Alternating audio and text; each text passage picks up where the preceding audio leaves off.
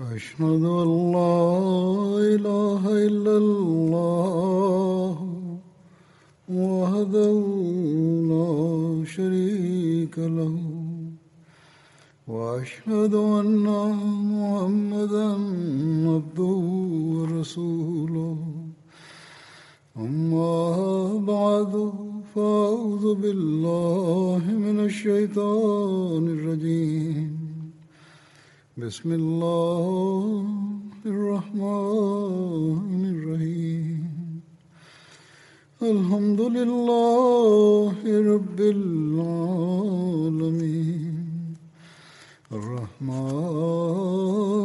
الرحيم. مالك يوم الدين. إياك نعبد وإياك نستعين. اهدنا الصراط المستقيم. صراط الذين أنعمت عليهم. غير المغضوب عليهم ولا الضالين.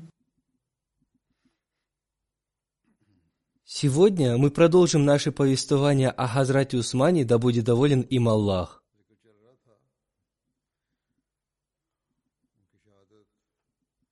Хазрат Абитаванный реформатор, да будет доволен им Аллах, коротко написал о событиях, которые произошли после мученической смерти Хазрата Усмана, да будет доволен им Аллах.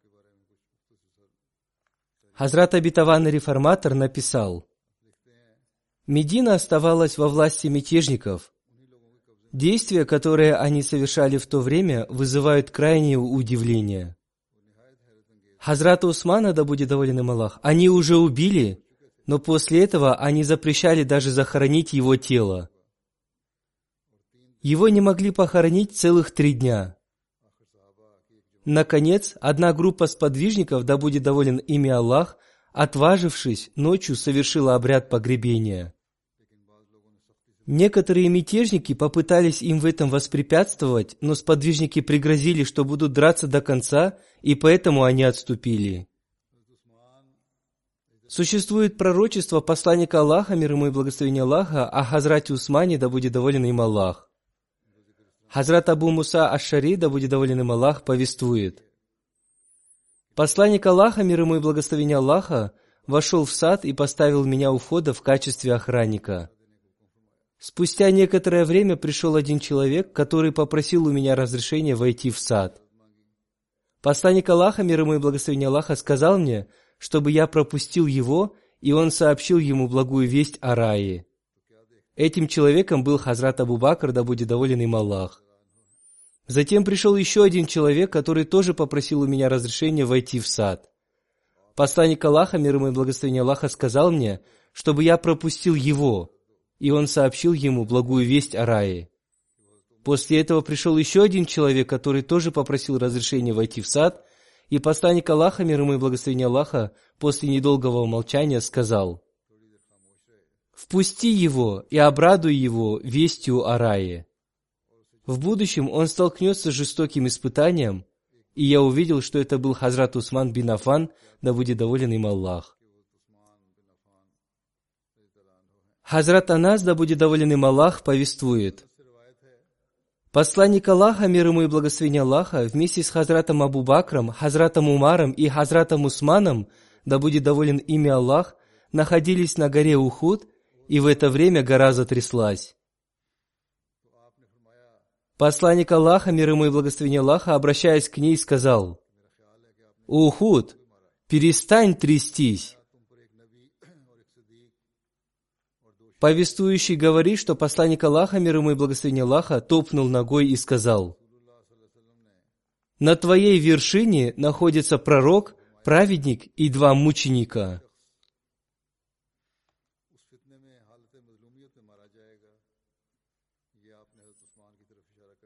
Хазрат Ибн Умар, будет доволен им Аллах, повествует. Посланник Аллаха, мир ему и благословение Аллаха, сообщил нам об одной смуте, и, указав в сторону Хазрата Усмана, сказал, «Этот человек будет несправедливо убит во время этой смуты». Существует повествование относительно наследства, оставленного Хазратом Усманом, да будет доволен им Аллах. Убайдулла бин Абдулла бин Утпа повествует. В день, когда Хазрат Усман, да будет доволен им Аллах, обрел мученическую смерть, у его казначея осталось 30 миллионов 500 тысяч дирхемов и 150 динаров. Мятежники разграбили всю эту сумму. Кроме этого, в местности Рабза у него осталось тысяча верблюдов. Местность Рабза находится на пути в Хиджаз в трех днях пути от Медины. В местности Барадис, Хайбар и Вадиль-Пура он оставил 200 тысяч динаров милостыни. Как я уже говорил, согласно словам Хазрата Усмана, да будет доволен им Аллах, раньше он был очень богат, а в конце жизни у него осталось только два верблюда для хаджа. Я думаю, что в этом хадисе речь идет о государственном имуществе. Повествующий, видимо, перепутал это имущество с личным имуществом Хазрата Усмана, или, вероятно, это было его личное имущество, которое он пожертвовал на нужды государства. Я уже рассказывал о том, как Хазрат Усман назначил казначея для сохранения казны, и, по всей видимости, это была государственная казна.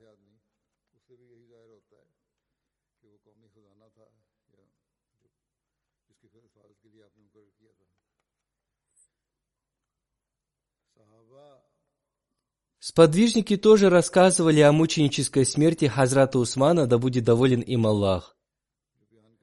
Люди спросили Хазрата Али, да будет доволен им Аллах, относительно Хазрата Усмана, да будет доволен им Аллах, и он ответил, Хазрат Усман был таким человеком, который имел статус обладателя двух лучезарных в глазах Всевышнего Аллаха и величественных ангелов. Он был самым добрым из нас.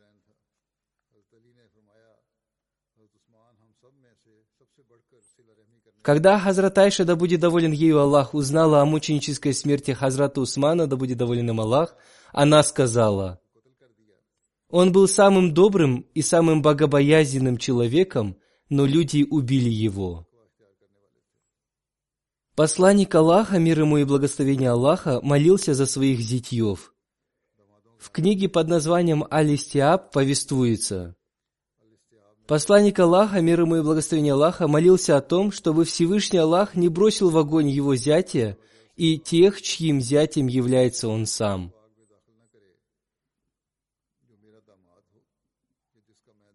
Существует повествование о его внешности и одежде.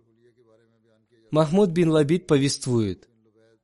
«Я видел Хазрата Усмана, да будет доволен им Аллах, верхом на муле, и он был укутан в две желтые накидки.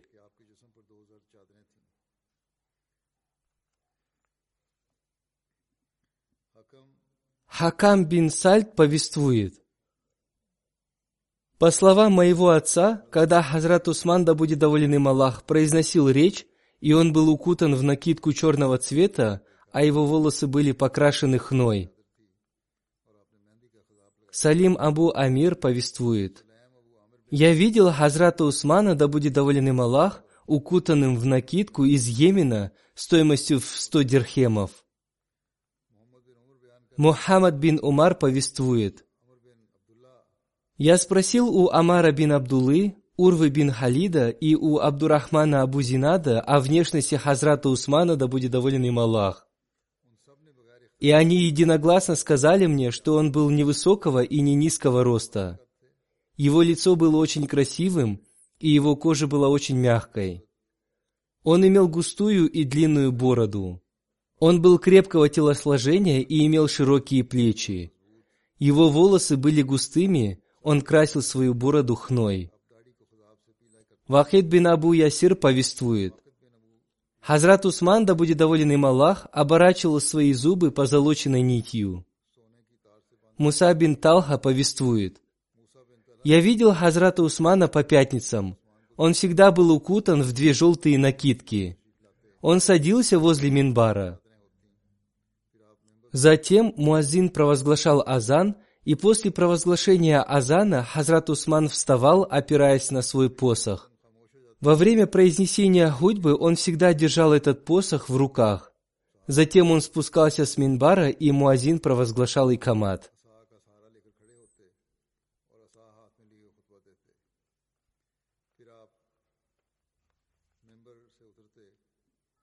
Хасан повествует, «Я видел Хазрата Усмана, лежавшего в мечети, и у него под головой было его покрывало вместо подушки». Муса бин Талха повествует, «В день пятницы Хазрат Усман стоял, опираясь на посох. Он был самым красивым из людей. Он был всегда укутан в две желтые накидки, одна выше, другая ниже. Он всегда сидел возле Минбара и всегда носил перстень с надписью «Мухаммад, посланник Аллаха». Об этом перстне есть повествование. Хазрат Анас бин Малик повествует. Когда посланник Аллаха, мир ему и благословение Аллаха, решил написать письмо римскому правителю, ему сказали, что если это письмо будет без печати, римский правитель не станет его читать. После этого посланнику Аллаха, мир ему и благословение Аллаха, сделали перстень с надписью «Мухаммад, посланник Аллаха». Я до сих пор вижу блеск этого перстня перед своими глазами. Я очень хорошо помню об этом. Этот перстень носил посланник Аллаха, мир ему и благословение Аллаха. После него его носил Хазрат Абу Бакр, потом Хазрат Умар и затем Хазрат Усман, да будет доволен ими Аллах. Однажды в период своего правления Хазрат Усман сидел рядом с колодцем под названием Арис. Он стал играть своим перстнем и неожиданно уронил его в колодец. И мы вместе с ним три дня искали этот перстень. Мы вычерпывали всю воду из колодца, но так и не нашли его. Хазрат Усман был очень опечален и объявил большую награду тому, кто найдет этот перстень. Не найдя этого перстня, он заказал такой же новый перстень. Ему сделали точно такой же перстень с надписью «Мухаммад, посланник Аллаха», и он носил его до самой своей смерти. После его мученической смерти этот перстень кто-то забрал.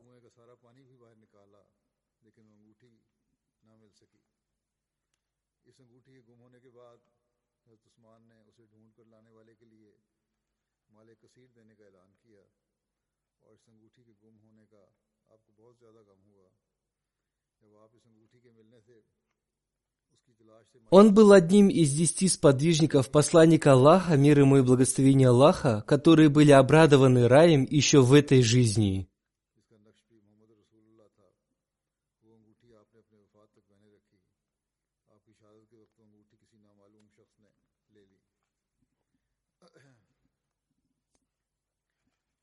Хазрат Абдурахман бин Ахнас повествует, что когда он находился в мечети, пришел один человек и стал упрекать Хазрата Али, да будет доволен им Аллах. Однако Хазрат Саид заставил его замолчать и сказал, «Я слышал, что сказал посланник Аллаха, мир ему и благословение Аллаха. Он сказал, что Хазрат Абу Бакр, Хазрат Умар, Хазрат Усман, Хазрат Али, Хазрат Талха, Хазрат Зубейр бин Аввам, Хазрат Саад и Хазрат Абдурахман бин Ауф, да будет доволен ими Аллах, попадут в рай. К этому он добавил, что не будет называть имя десятого человека. Но когда его стали настойчиво просить назвать это имя, он сказал, «Это Саид бин Зейд».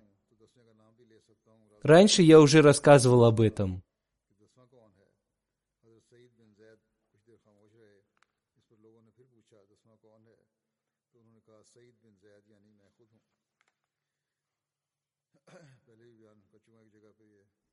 Существует повествование о пребывании Хазрата Усмана в раю вместе с посланником Аллаха, мир ему и благословение Аллаха.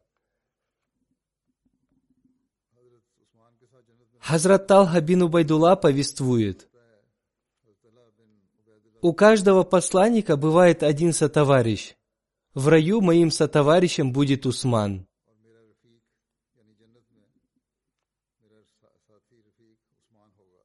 Джабир повествует, Однажды мы вместе с мухаджирами и с посланником Аллаха, мир ему и благословение Аллаха, находились в одном доме. Среди присутствующих там людей были и Хазрат Абу Бакр, Хазрат Умар, Хазрат Усман, Хазрат Али, Хазрат Талха, Хазрат Зубейр, Хазрат Абдурахман бин Ауф и Хазрат Саад бин Аби Вакас, да будет доволен ими Аллах. Посланник Аллаха, мир ему и благословение Аллаха, сказал – Пусть каждый из вас встанет рядом со своим сотоварищем. Сам он стал вместе с Хазратом Усманом. Он обнял его и сказал, «Ты мой друг в этой жизни и в жизни будущей». Освобожденный раб Хазрата Усмана, да будет доволен им Аллах, по имени Абу Сахля повествует. Его убили во время осады его дома в день Яумульдар. В тот день я обратился к Хазрату Усману и сказал ему, «О повелитель правоверных, сражайтесь с этими бунтовщиками». Хазрат Абдулла также сказал ему эти слова. Однако Хазрат Усман сказал, «Клянусь Аллахом, я не буду сражаться с ними.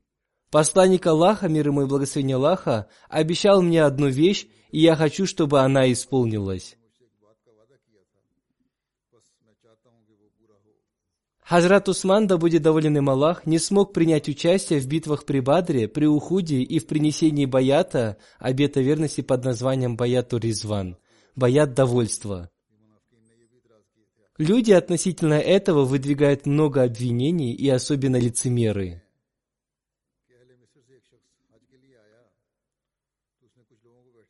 Усман бин Мувахаб повествует, один человек приехал из Египта в Мекку для совершения хаджа.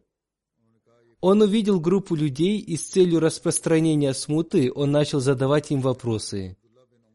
Он спросил их, кто они? Они ответили, что они курайшиты. Среди них был один пожилой человек, и этот человек из Египта спросил их, кто этот старик? Ему ответили, что это Хазрат Абдулла бин Умар. Этот человек, обратившись к Хазрату Абдулле бин Умару, сказал, я хочу спросить вас об одной вещи. Разве вы не знаете, что в день битвы при Ухуде Хазрат Усман сбежал с поля боя? Хазрат Абдулла бин Умар ответил, «Да, я знаю». Затем он спросил его еще раз, «Разве вы не знаете о том, что он не принимал участия в битве при Бадре?» Хазрат Абдулла бин Умар ответил, «Да, я знаю об этом».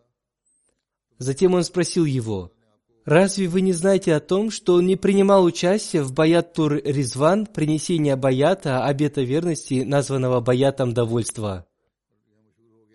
Хазрат Абдулла бин Умар ответил, «Да, я знаю об этом».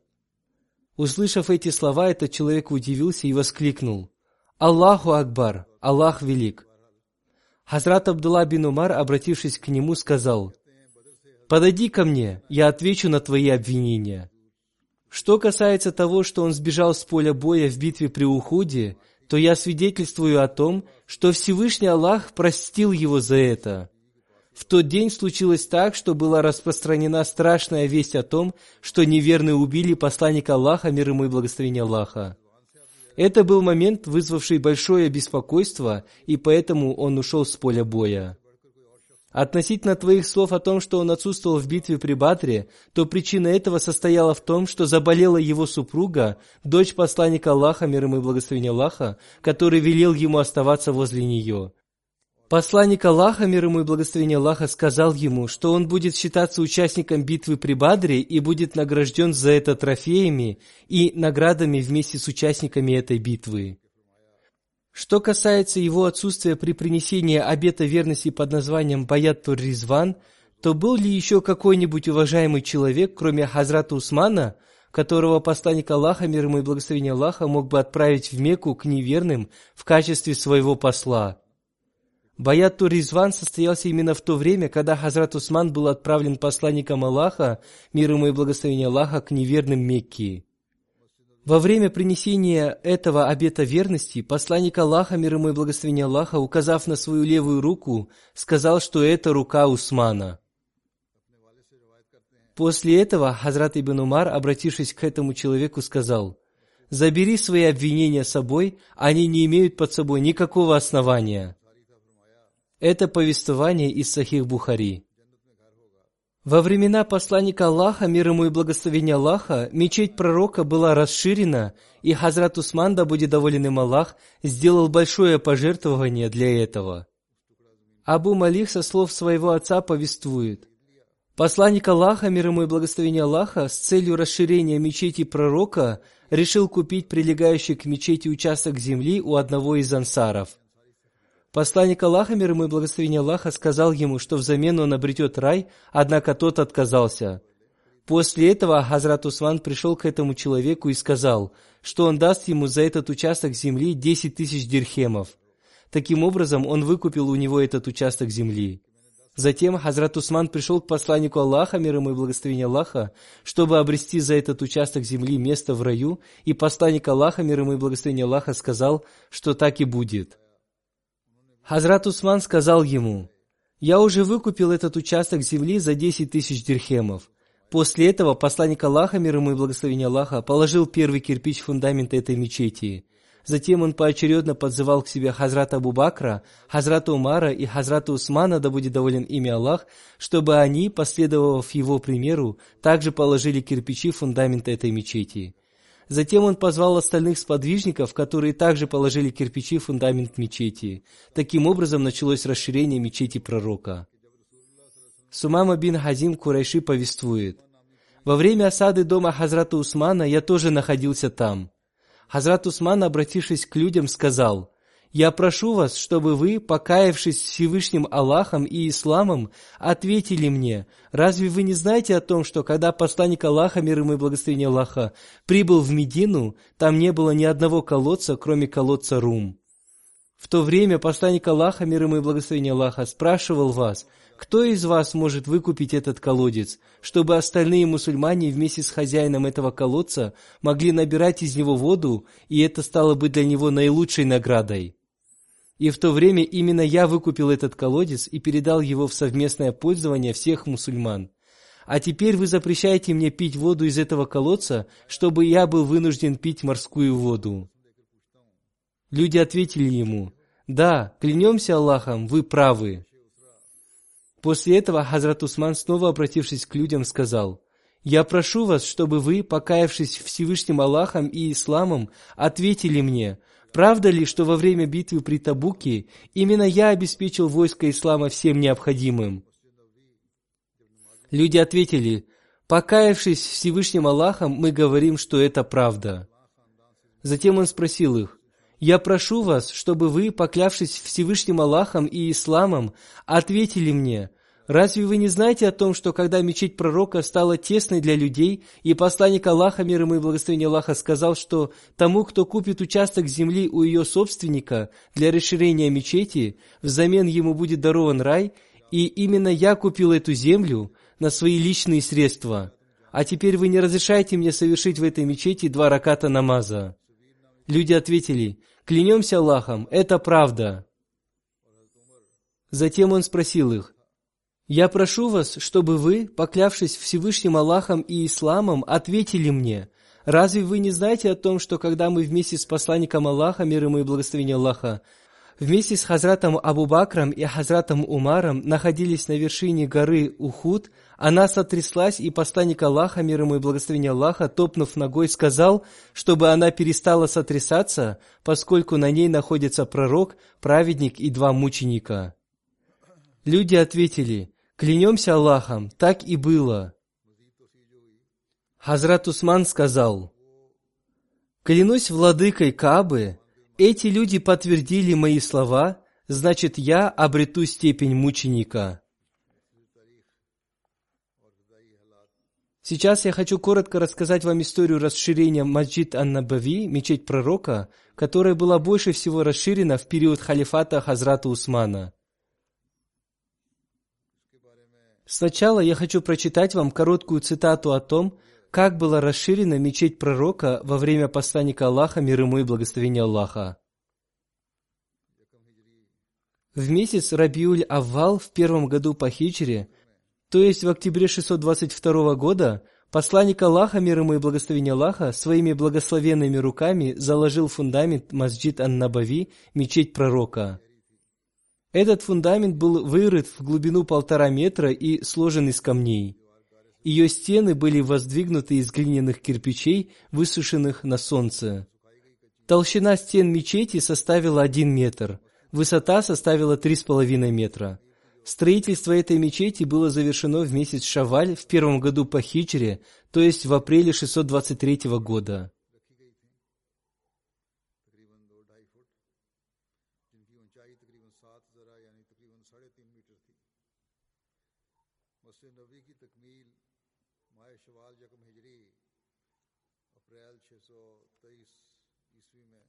Хазрат Хаджа бин Зейд бин Сабит повествует. Посланник Аллаха, мир ему и благословение Аллаха, построил эту мечеть длиной в 35 метров и шириной в 30 метров. Во время посланника Аллаха, мир ему и благословение Аллаха, первое расширение этой мечети состоялось в месяц Мухарам в седьмом году по хиджре, то есть в июне 628 года.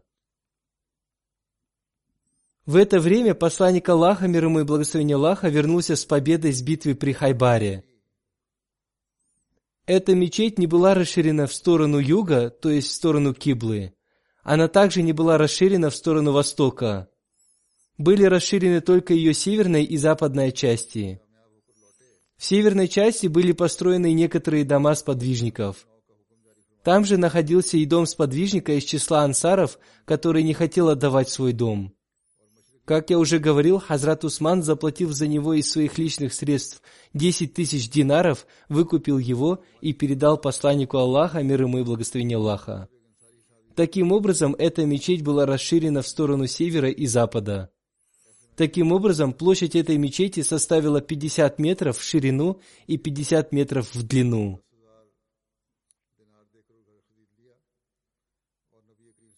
Второе расширение мечети пророка состоялось в 17 году по хиджре во время халифата Хазрата Умара. Ибн Умар, да будет доволен им Аллах, повествует. Мечеть была построена во времена посланника Аллаха, мир ему и благословения Аллаха, из сырых кирпичей. Ее крыша была сделана из веток и листьев финиковой пальмы. Опоры внутри мечети были сделаны из стволов финиковой пальмы. Хазрат Абу Бакр, да будет доволен им Аллах, ничего не менял и оставил мечеть в ее прежнем виде. Хазрат Умар расширил и перестроил ее, не меняя ее общего вида. Он оставил фундамент в его прежнем виде и только расширил ее. Крыша мечети осталась в ее прежнем виде, то есть она была из листьев и веток финиковой пальмы. Он поменял опоры мечети на более прочный материал из дерева. В 17 году по хиджре под руководством Хазрата Умара мечеть пророка была расширена, и после этого ее площадь составила 60 на 70 метров.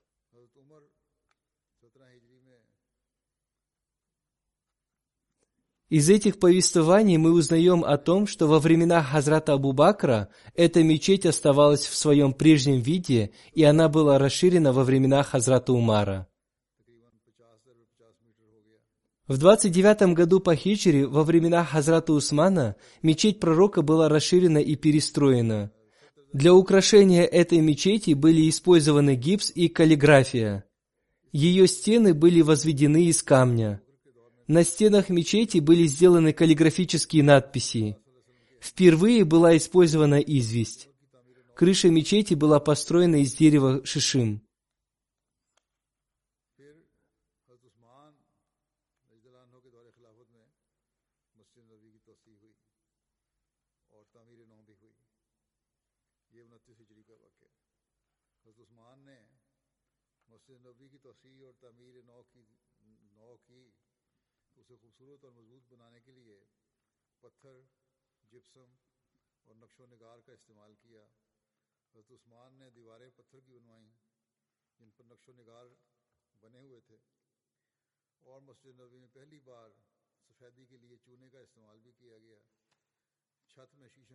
В 24 году по хиджре, когда Хазрат Усман был избран халифом, люди попросили его расширить мечеть, поскольку она стала тесной для мусульман. На пятничных и праздничных молитвах люди уже не могли уместиться во дворе мечети и совершали намаз на улице. Хазрат Усман стал советоваться со сподвижниками по этому поводу, и они предложили разрушить старую мечеть и на ее месте построить новую мечеть.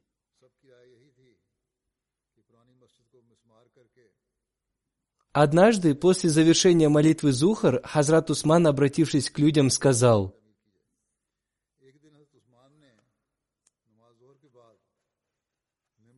«Вся хвала принадлежит Аллаху, я хочу разрушить старую мечеть и построить на ее месте новую мечеть. Я свидетельствую перед Всевышним Аллахом, я слышал слова посланника Аллаха, мир ему и благословения Аллаха. Всевышний Аллах подарит дом в раю тому, кто построит мечеть. До меня был Хазрат Умар, он расширил и перестроил мечеть пророка. Это пример и образец для меня. Я посоветовался со сподвижниками, и они предложили мне разрушить старую мечеть и построить на ее месте новую мечеть. Когда Хазрат Усман предложил это, некоторые сподвижники не согласились с его мнением. По их мнению, не нужно было разрушать старую мечеть. Среди них были и те сподвижники, дома которых находились рядом с этой мечетью. Большинство людей поддержало этот план, но некоторые сподвижники были против этого.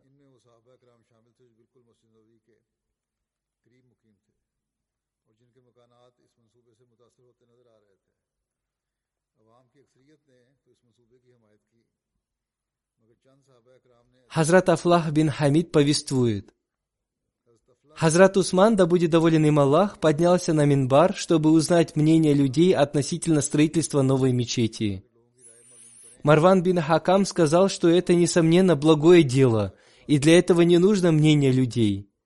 Хазрат Усман рассердился и сказал, «Да благословит тебя Аллах, я не буду принуждать людей, я обязательно буду советоваться с ними. Я не хочу, чтобы они обязательно соглашались с моим мнением. Все, что я буду делать, я буду делать только из их согласия. Когда сподвижники согласились с его планом, им за большие суммы денег купили новые дома. Однако спустя четыре года некоторые из них стали выражать свое несогласие.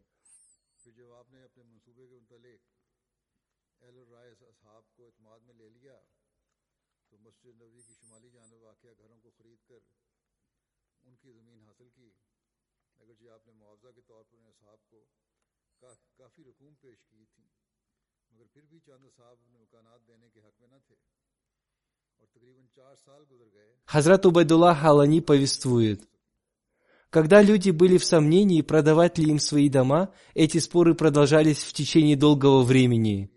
В то время я слышал, как Хазрат Умар сказал, «Я слышал слова посланника Аллаха, мир ему и благословения Аллаха. Всевышний Аллах дарует дворец в раю тому, кто построит мечеть только ради его довольства».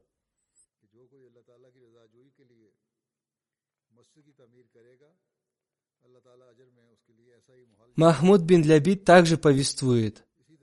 Когда Хазрат Усман, да будет доволен им Аллах, намеревался перестроить мечеть пророка, некоторые люди были недовольны его планом. Они настаивали на том, чтобы оставить мечеть в ее первоначальном виде, какой она была во времена посланника Аллаха, мир ему и благословения Аллаха. Тогда Хазрат Усман, да будет доволен им Аллах, сказал – Всевышний Аллах дарует дворец в раю тому, кто построит мечеть только ради его довольства. После того, как Хазрат Усман убедил людей в необходимости строительства новой мечети, в месяц Рабиуль Аваль в 29 году по хиджре, то есть в 649 году началось строительство новой мечети и за 10 месяцев первого числа месяца Мухарам в 30 году по хиджре была построена новая мечеть. Хазрат Усман, да будет доволен им Аллах, лично руководил строительством. Днем он постился, а ночами, если ему хотелось спать, он спал в мечети пророка. Хазрат Абдурахман бин Сафина повествует. «Я видел, как во время строительства новой мечети пророка – Хазрат Усман, да будет доволен им Аллах, постоянно контролировал ход строительства.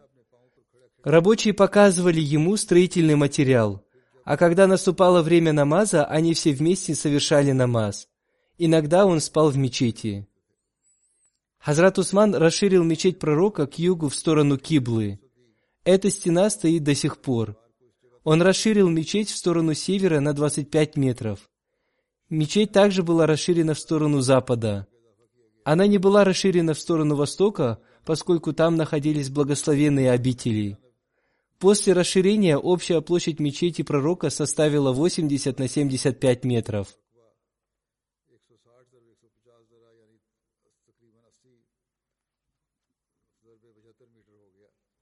Во времена Хазрата Усмана в мечети пророка было шесть дверей. В качестве строительного материала впервые были использованы камни и известь. Мечеть была украшена каллиграфическими надписями. Согласно Хазрату Харджи бин Зейду, Хазрат Усман сделал небольшие окна в западной и восточной стороне мечети. Для расширения мечети Хазрат Усман использовал обитель матери верующих Хазрат Хавсы, дав ей взамен дом к юго-востоку от Киблы. Между мечетью и ее домом был проход, чтобы ей было удобно посещать мечеть. Он также использовал половину дома потомства Джафара бин Абу Талиба, заплатив им за это сто тысяч дирхемов. Он также выкупил часть дома Хазрата Аббаса и добавил ее к территории мечети. Большая разница между прежним и новым зданием мечети состояла в том, что Хазрат Усман достроил стену Киблы до Михраба посланника Аллаха, мир ему и благословения Аллаха, который сегодня носит название Михраб Усмана. Там также был построен символический памятный Михраб. В строительстве мечети в качестве строительного материала были использованы глина и камни, опоры были укреплены прутьями из свинца. Более надежно стойки были укреплены в том месте, где во времена посланника Аллаха, мир ему и благословения Аллаха, они были сделаны из стволов пальмового дерева. Материал и архитектура были похожими на мечеть Кубата Сахра, купол скалы, в Иерусалиме. Крыша была построена из дерева шишим. В строительстве крыши были использованы балки, которые были укреплены стойками со свинцовыми прутьями. Поскольку Хазрат Умар был убит в Михрабе, когда он возглавлял коллективный намаз, поэтому во избежание таких происшествий Хазрат Усман построил на этом месте Максуру. Это место в мечети вместо Минбара. Оно было построено из глиняных кирпичей.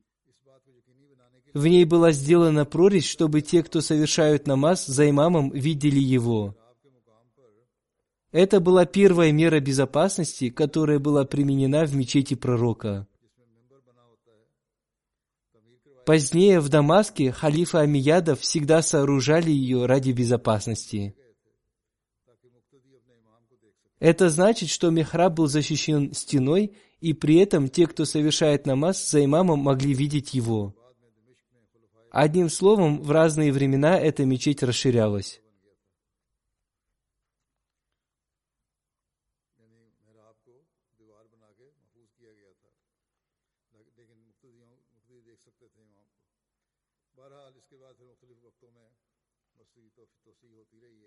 Хазрат обетованный Мессия, мир ему, сказал, «Я считаю, что Хазрат Усман, да будет доволен им Аллах, был похож на Хазрата Сулеймана, мир ему. Он тоже очень любил строить здания. Во времена Хазрата Али, да будет доволен им Аллах, происходили внутренние смуты. С одной стороны выступал Амир Муавия, а с другой стороны Хазрат Али. В результате этих смут многие мусульмане были убиты. В течение шести лет ничего не было сделано для развития ислама. Все внешние войны мусульман были завершены во времена Хазрата Усмана, и затем начались внутренние войны.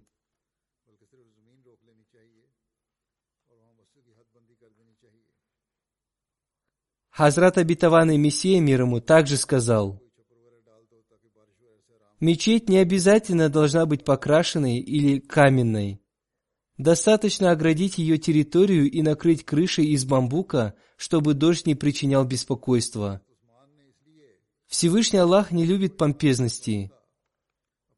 Крыша мечети пророка была построена из веток и листьев финиковой пальмы.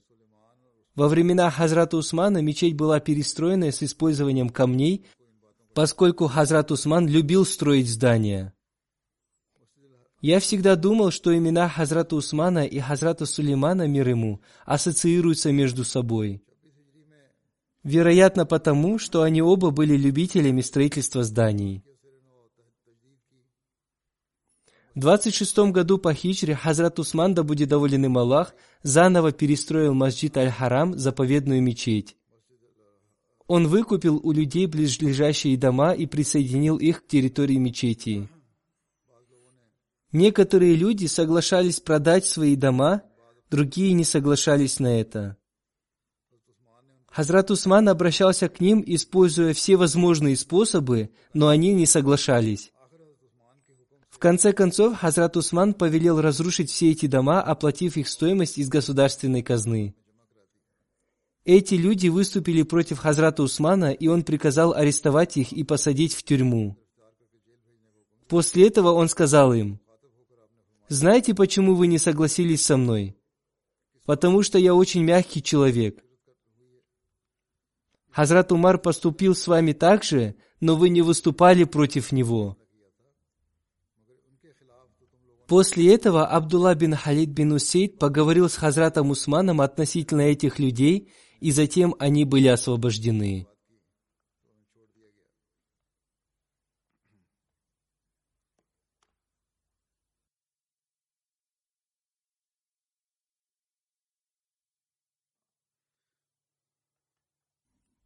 Первый исламский корабль был построен в 28 году по хичре во времена Хазрата Усмана, да будет доволен им Аллах.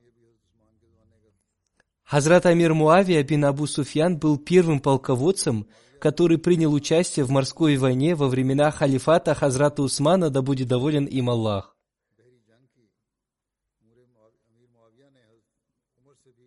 Во времена Хазрата Умара, да будет доволен им Аллах, Хазрат Амир Муавия просил его разрешить ему принять участие в морской войне, однако он не давал ему своего разрешения. Затем во времена Хазрата Усмана, да будет доволен им Аллах, после множества его просьб разрешить ему принять участие в морских войнах, он все-таки разрешил ему это, и при этом он сказал, «Не выбирай людей сам по жребию, пусть они сами выберут это дело. Кто сам хочет участвовать в этом, пусть сами идут с тобой, ты должен только помочь им». Одним словом, Амир Муавия так и поступил – он назначил Абдулла бин Кайса адмиралом, который зимой и летом провел 50 морских боев. При нем не умер и не утонул ни один мусульманский моряк. Повествуется, что прекрасный образ жизни Хазрата Усмана, да будет доволен им Аллах, был похож на жизнь посланника Аллаха, мир ему и благословения Аллаха. Хазрат Абдурахман бин Усман повествует. Однажды посланник Аллаха, мир ему и благословения Аллаха, зашел в дом своей дочери – в этот момент она мыла голову своему супругу. Посланник Аллаха, мир ему и благословение Аллаха, обратившись к ней, сказал, «О, моя дочь, относись к Абу Абдуле, то есть Хазрату Усману, наилучшим образом, поскольку среди всех моих сподвижников он больше всех похож на меня своими прекрасными качествами». Хазрат Яхя бин Абдурахман бин Хатиб повествует, по словам моего отца, он никогда не видел среди сподвижников посланника Аллаха, мир ему и благословения Аллаха, человека, кроме Хазрата Усмана, который мог бы так полно и прекрасно выразить свое мнение. И при этом он не говорил много. Хазрат Абу Хурайра, да будет доволен им Аллах, повествует. Однажды я пришел к Хазрат Рукаи, дочери посланника Аллаха, мир и благословения Аллаха, да с ним. Вероятно, здесь вместо Хазрат Рукаи имеется в виду Хазрат Уми Кульсум поскольку, согласно повествованиям, Хазрат Рукая умерла во время битвы при Бадре. Хазрат Абу Хурайра принял ислам и переехал в Медину через пять лет после битвы при Бадре. Поэтому здесь имеется в виду Хазрат Уми Кульсум, которая умерла в девятом году по хиджре. Одним словом, по словам Хазрата Абу Хурайры, он пришел к дочери посланника Аллаха, мир и благословение Аллаха да с ним, супруге Хазрата Усмана – она держала в руках расческу. Обратившись к ней, она сказала, «Недавно ко мне приходил посланник Аллаха, мир ему и благословение Аллаха. Я расчесала ему волосы, и он спросил меня, каким человеком является Абу Абдулла, то есть Хазрат Усман. Я сказал ему, что он прекрасный человек. Посланник Аллаха, мир ему и благословение Аллаха, сказал мне, «Ты должна относиться к нему с уважением, поскольку среди всех моих сподвижников он больше всех похож на меня своими прекрасными качествами. На этом я заканчиваю цикл повествования о Хазрате Усмане, да будет доволен им Аллах. Сегодня я совершу некоторые погребальные молитвы в отсутствии покойного Джаназа Гайб. Первым, по которому будет прочитана молитва, Мубашир Ахмад Ринд, сын Ахмада Бахш Сахиба, муалим фонда Вакфиджидид. Он умер 10 марта 2021 года. Инна лиляхи ва инна иляхи раджун. Он был из Бастиренда округа Дары Газихан. Он был мусульманином Ахмади с рождения. В 1990 году он стал служить общине в округе Тарпаркар. После этого он служил в разных местах в качестве муалима и инспектора. Покойный с удовольствием отправлялся туда, куда бы его ни отправляли. Он всегда с искренностью старался выполнять свое обещание человека, посвятившего себя делу служения религии. Все его родственники и другие люди написали о том, что он был очень трудолюбивым и много молящимся человеком. Он постоянно совершал молитву Тахаджуд. Он был очень хорошим проповедником, оратором, добрым, гостеприимным, искренним и мягким человеком. Он всегда говорил вежливо, однако если кто-то выступал против системы общины и института Ахмадийского халифата, он не покидал собрание до тех пор, пока не исправлял этого человека. Он оставил супругу, двух сыновей и трех дочерей. Его младший сын Шазиль Ахмад учится на четвертом курсе Джами Ахмадия в Рабве. Да простит и помилует его Всевышний Аллах.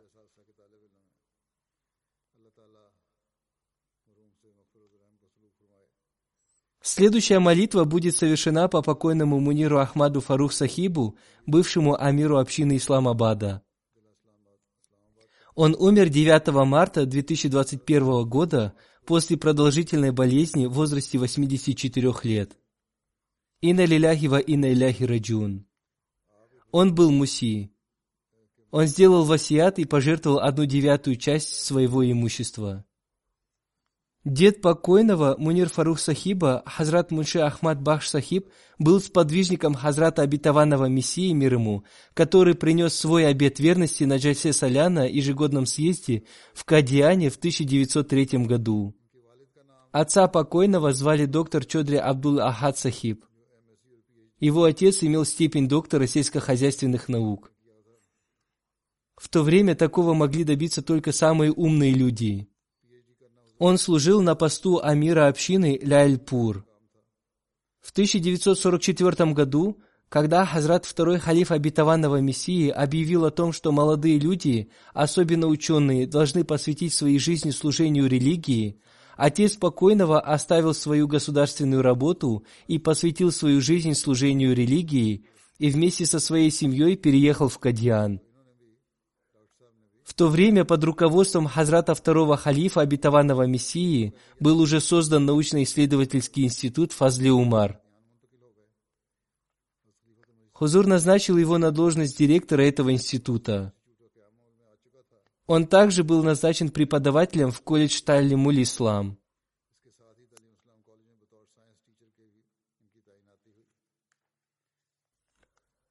Покойный Фарух Сахиб окончил университет по специальности инженер-электротехник. Он работал в разных местах. Он начал работать в Пакистане в департаменте телеграфа и телефона. Он работал в разных городах Пакистана и в составе делегации из Пакистана побывал во многих странах мира. В 1997 году он вышел на пенсию с поста генерального директора пакистанского телевидения и коммуникаций. Он оставил супругу, двух дочерей и двух сыновей. Пусть Всевышний Аллах даст возможность его детям служить так же, как служил он –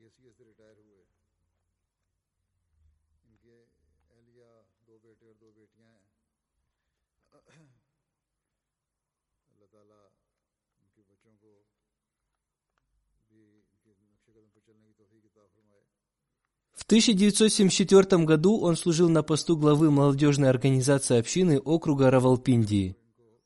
Это время было очень сложным для мусульман Ахмади Пакистана. В 1977 году он переехал в Исламабад на постоянное место жительства. В 1990 году он служил на посту первого заместителя амира общины Исламабада – После выхода на пенсию он написал письмо Хазрату четвертому халифу обетованного Мессии с просьбой принять его в акв посвящение служению религии. Хузур принял его просьбу. После этого в 1999 году он начал свое служение в качестве амира общины Исламабада.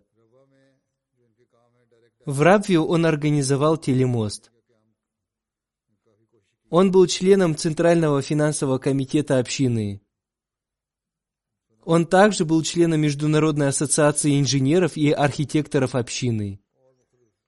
Помимо этого, он добровольно служил в разных отделах общины. В 1996 году Хазрат четвертый халиф обетованного Мессии назначил его на пост директора фонда Фазле Умар. Он служил на этом посту до самой своей смерти. В 1980 году, во времена Хазрата третьего халифа обетованного Мессии, когда начал осуществляться перевод для иностранных гостей, был создан также комитет ахмадийских инженеров. Покойный с огромным трудолюбием служил в этом комитете. Он был также главой этого комитета.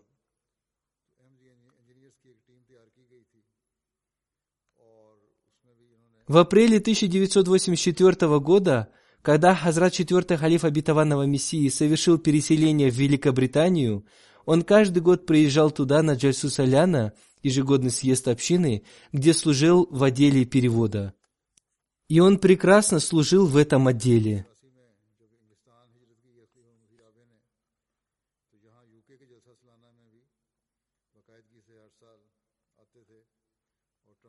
Во время его служения в качестве амира общины были построены различные здания общины.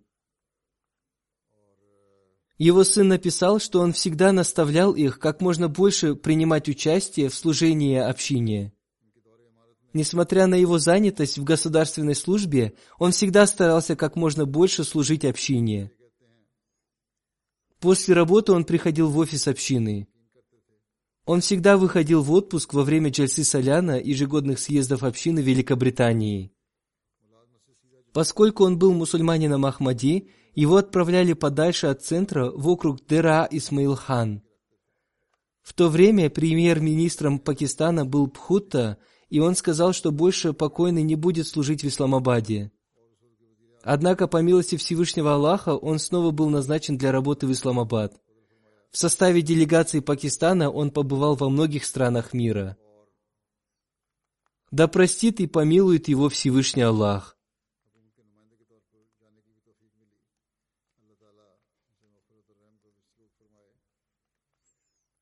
Следующая молитва будет совершена по покойному бригадиру Мухаммаду Латиф Сахибу, бывшему амиру общины округа Равалпиндии. Он умер 28 февраля 2021 года в возрасте 77 лет. Инна лиляхи ва инна иляхи раджиун. Покойный принял Ахмадийский ислам вместе со своим отцом в 1955 году. Его отец умер в 2000 году. После этого в своей семье он остался единственным мусульманином Ахмади. Он оставил супругу, двух сыновей и двух дочерей. Пусть Всевышний Аллах дарует его детям возможность следовать по стопам своего отца. После выхода на пенсию в 2000 году он постоянно служил общине. Он служил на посту секретаря общины по общим вопросам, он также служил на посту заместителя амира общины округа Равалпинди. С 2019 года и до самой своей смерти он прослужил на посту амира общины округа Равалпинди. Он прослужил общине почти 20 лет. Он был человеком, глубоко сочувствующим бедным людям. Он всегда считал служение общине благословением Всевышнего Аллаха и всегда наставлял этому своих детей – Несмотря на свою болезнь, он всегда приезжал в центр общины, когда это требовалось. У него был рак, но несмотря на это, он постоянно служил общине, и он никогда не отказывался от служения общине. Да простит и помилует его Всевышний Аллах. Следующая молитва будет совершена по уважаемому Амурбекову Конакбек Сахибу, мусульманина Ахмади из Кыргызстана. Он умер 22 февраля 2021 года в возрасте 67 лет. Инна лиляхи ва инна иляхи раджун. Президент общины Кыргызстана Кубатов Ильяс Сахиб написал, «Я знал Канакбека Сахиба более 15 лет. Покойный был одним из первых мусульман Ахмади в Кыргызстане. Он принял ахмадийский ислам в 2000 году. Покойный был очень искренним и преданным мусульманином Ахмади. Он всегда принимал участие во всех мероприятиях общины. Он регулярно платил взносы, а также принимал участие в других финансовых пожертвованиях. Он вовремя платил взносы, вовремя совершал пятикратную молитву и молитву Тахаджуд. Во времена СССР он служил на высоких государственных должностях. Его все хвалили за его трудолюбие, доброту и надежность. В последние годы своей жизни, будучи на пенсии, он продавал книги и особенно религиозные книги. До введения санкций на религиозную деятельность общины в Кыргызстане он всегда распространял литературу общины и священный Куран. Он много проповедовал и рассказывал людям об Ахмадияте. Он оставил супругу и семилетнего сына. Это его вторая супруга, с первой супругой он развелся. От нее у него тоже есть дети. Они уже взрослые, но, наверное, они не являются мусульманами Ахмади. Пусть Всевышний Аллах дарует его детям возможность принять Ахмадият. Да простит и помилует его Всевышний Аллах. Миссионер Сахиб написал, когда был опубликован перевод священного Корана на русский язык, он нашел некоторые ошибки в переводе. Я попросил его прочитать весь священный Коран и найти ошибки, если они повстречаются. Он прочитал священный Коран за 10-15 дней, обозначив все ошибки. Он тщательно готовился к намазу, совершая омовение. Было очень приятно смотреть, как он совершал намаз. Уважаемый Узгинбаев Артур Сахиб написал, «Это правда, что я узнал об Ахмадияте посредством Конакбек Сахиба. Когда бы я ни задавал ему вопросы, он сразу же отвечал на них. Все его ответы были логичными и разумными. Он обладал прекрасными качествами, был очень терпеливым и добрым человеком. Я принял Ахмадият, увидев его прекрасные качества. Когда я объявил о том, что нужно соблюдать пост каждую неделю и возносить мольбы, он стал соблюдать пост каждый понедельник и четверг. Когда ему сказали, что можно соблюдать пост один раз в неделю, он ответил, что соблюдает пост по понедельникам и четвергам для того, чтобы выполнять каждое наставление Института Ахмадийского халифата. Он очень сильно любил систему Ахмадийского халифата. Он регулярно слушал пятничные проповеди на русском языке. Он был очень искренним, скромным и добрым человеком. Он всегда проповедовал с большим интересом. Да простит и помилует его Всевышний Аллах. Пусть Всевышний Аллах возвысит степени всех покойных. Пусть будет так, чтобы их потомки продолжили их добродетели. Аминь.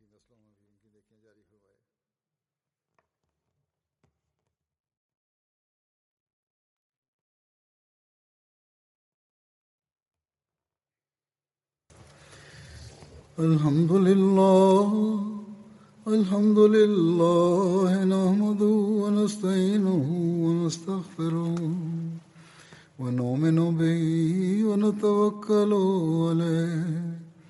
ونعوذ بالله من شرور أنفسنا ومن سيئات أعمالنا.